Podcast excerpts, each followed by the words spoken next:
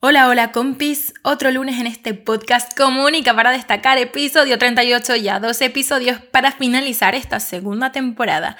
En el día de hoy seguimos con esa segunda parte del podcast 37, donde te introducía cuáles son los tres pilares que deben sustentar tu estrategia y donde profundizamos en el primer pilar y el más inmediato de trabajar, la media propia. Si recuerdas, son tus redes sociales, tu blog, tu correo, Vamos ya a ver algunos consejos para tu media comprada y tu media participada. Escuchas Comunica para destacar, el podcast de comunicación y marketing que te ayudará a potenciar tu marca. Trucos todas las semanas para que puedas aplicar desde ya. Yo soy Paula Soret, publicista y diseñadora gráfica. ¡Vamos a ello! Empezamos con la media comprada. La media comprada, como podrás suponer, son todos los medios en los que obtienes visibilidad al pagar.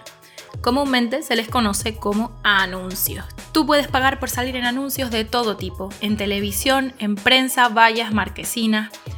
Pero como sabes, aquí sobre todo somos expertos en marketing digital, así que vamos a hablar de la importancia de la publicidad online y algunos tips generales para que trabajes en ella.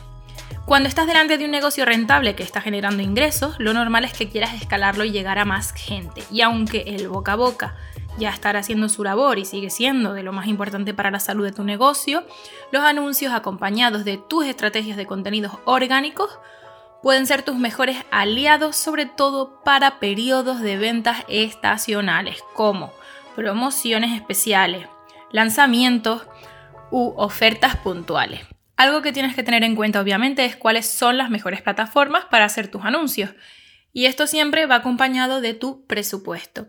A día de hoy, como ya te he comentado en otros episodios de actualidad, la inversión en publicidad online no para de crecer. Y eso significa mayor competencia, que los precios van subiendo, pero también que son un indicador de que la publicidad online es una de las mejores herramientas publicitarias ahora mismo.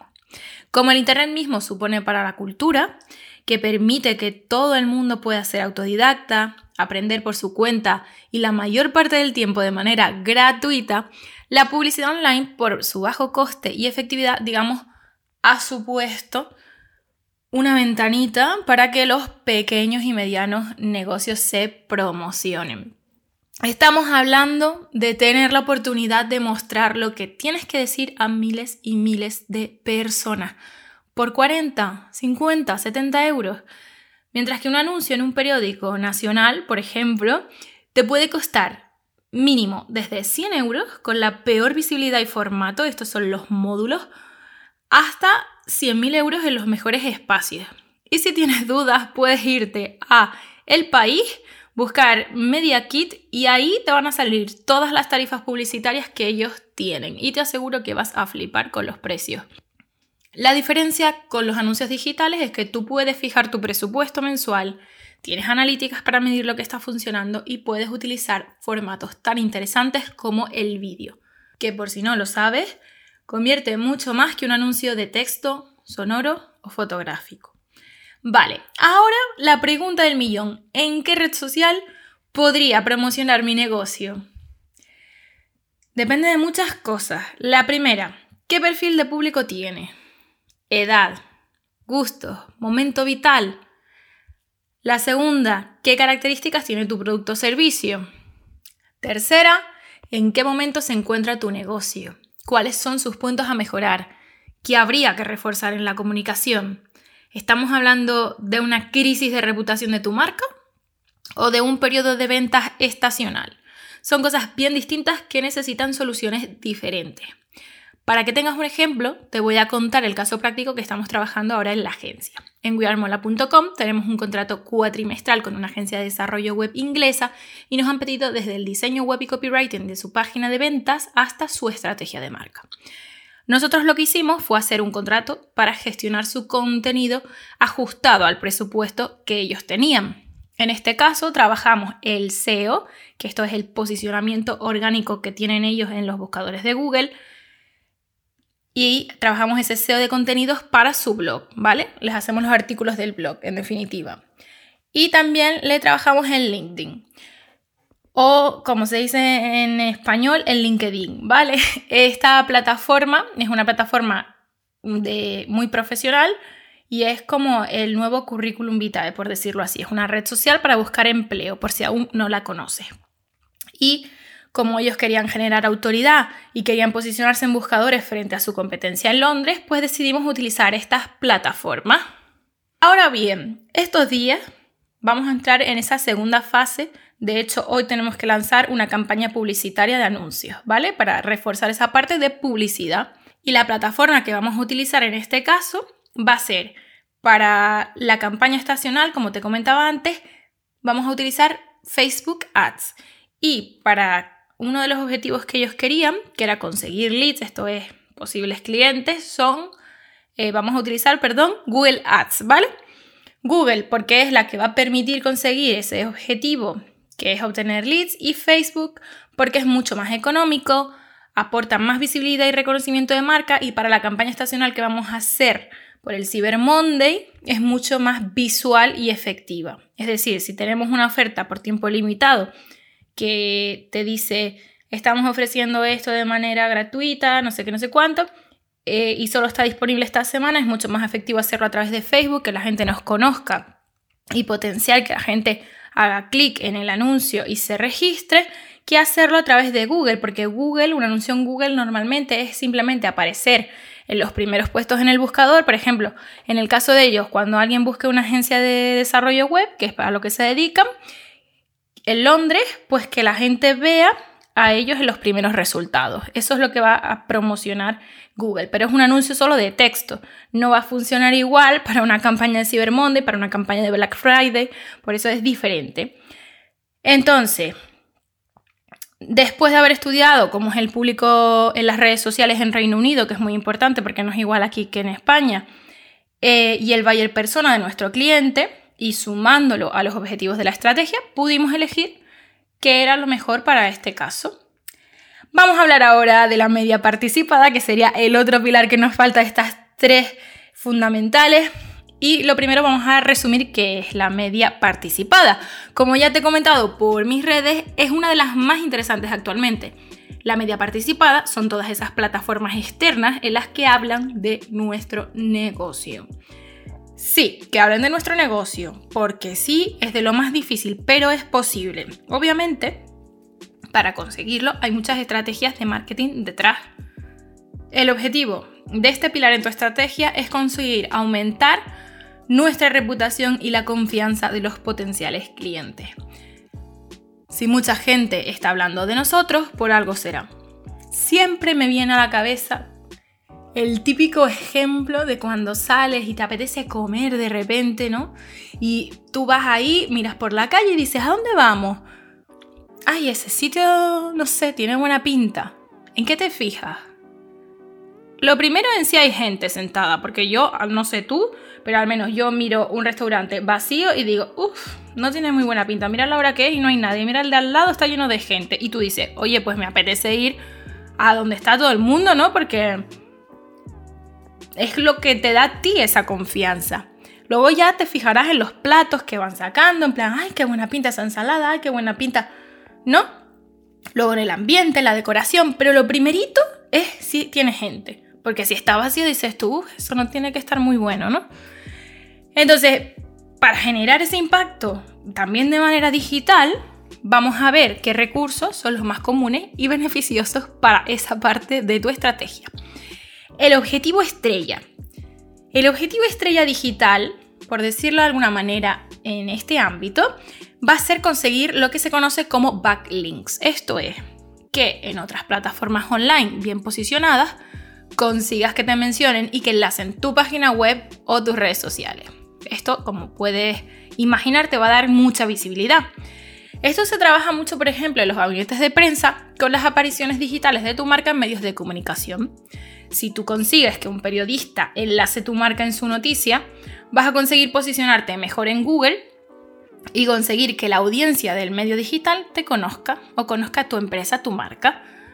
¿Cómo se consigue esto? Si nos centramos en el ejemplo de los medios de comunicación, básicamente tenemos que tener a alguien trabajando en la comunicación de prensa. Como sabes, yo me formé con Eli Romero para ser experta en esta parte de prensa también y trabajamos mucho eso. Lo estuve aplicando en donde trabajaba en su momento y mientras conozcas las reglas, cómo generar buenas notas de prensa y preparar tu perfil de marca, puedes conseguir muchos resultados beneficiosos en este sentido. Pero hay más recursos. Otro recurso son las colaboraciones. Colaboraciones en redes sociales, colaboraciones también en artículos para medios de comunicación. Por ejemplo, en Instagram, algo que se está llevando mucho ahora, sabemos que están abriéndose esas puertas para las colaboraciones de, creadores, pues también se pueden hacer marcas con marcas.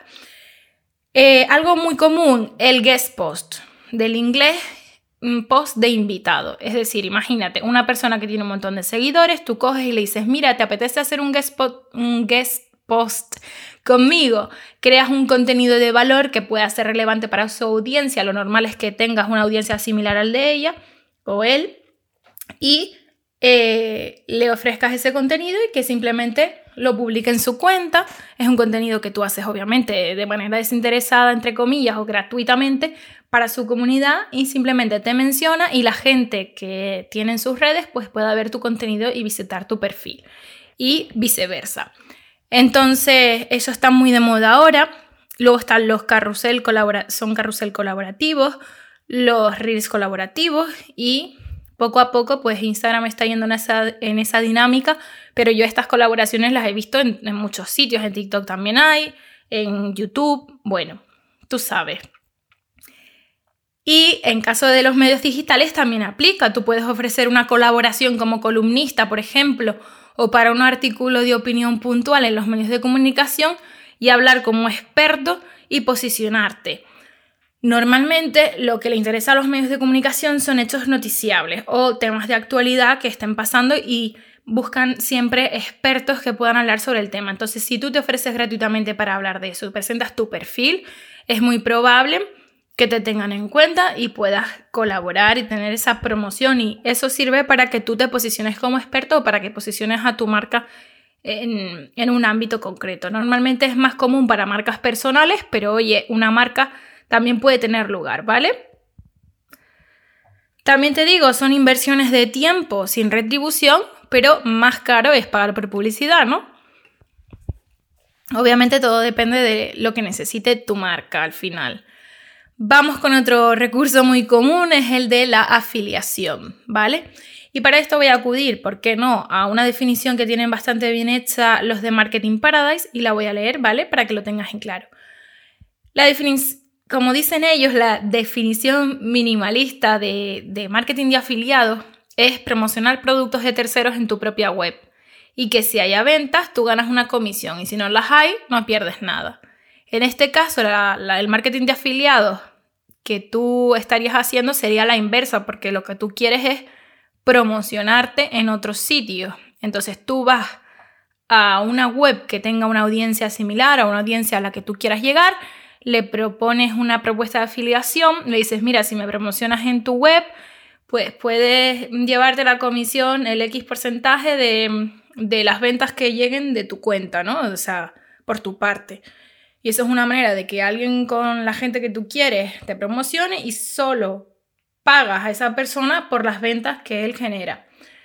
Y eso lo vemos en un montón de marcas, en, la, en el propio YouTube, ¿no? Todos estos influencers que salen con, utiliza mi código de descuento para tu compra, te hacen un descuento a ti y yo me llevo una pequeña comisión. Eso es marketing de afiliados y lo puedes hacer también para darle visibilidad a tu marca.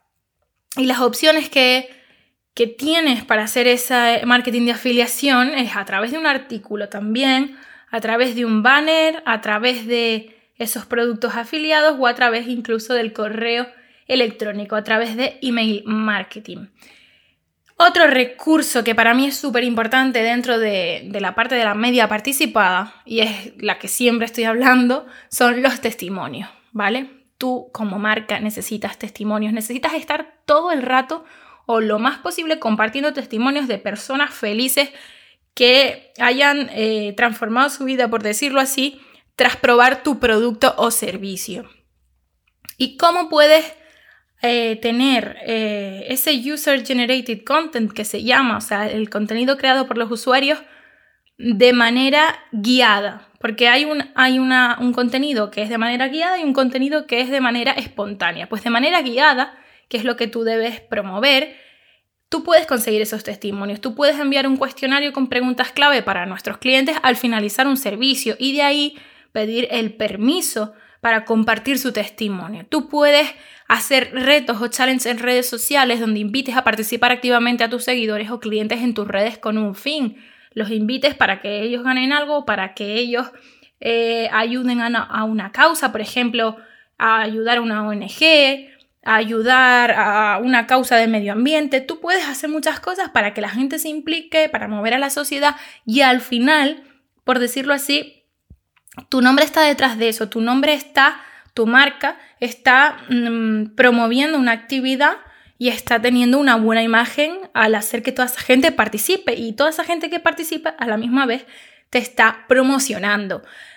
También puedes hacer concursos y no sorteos, que son cosas diferentes. Si tienes un restaurante, por ejemplo, hay acciones de marketing en el diseño de cartelería, en los salvamanteles, etcétera, que invitan al consumidor a subir una foto o una historia a tus redes sociales etiquetando a tu marca.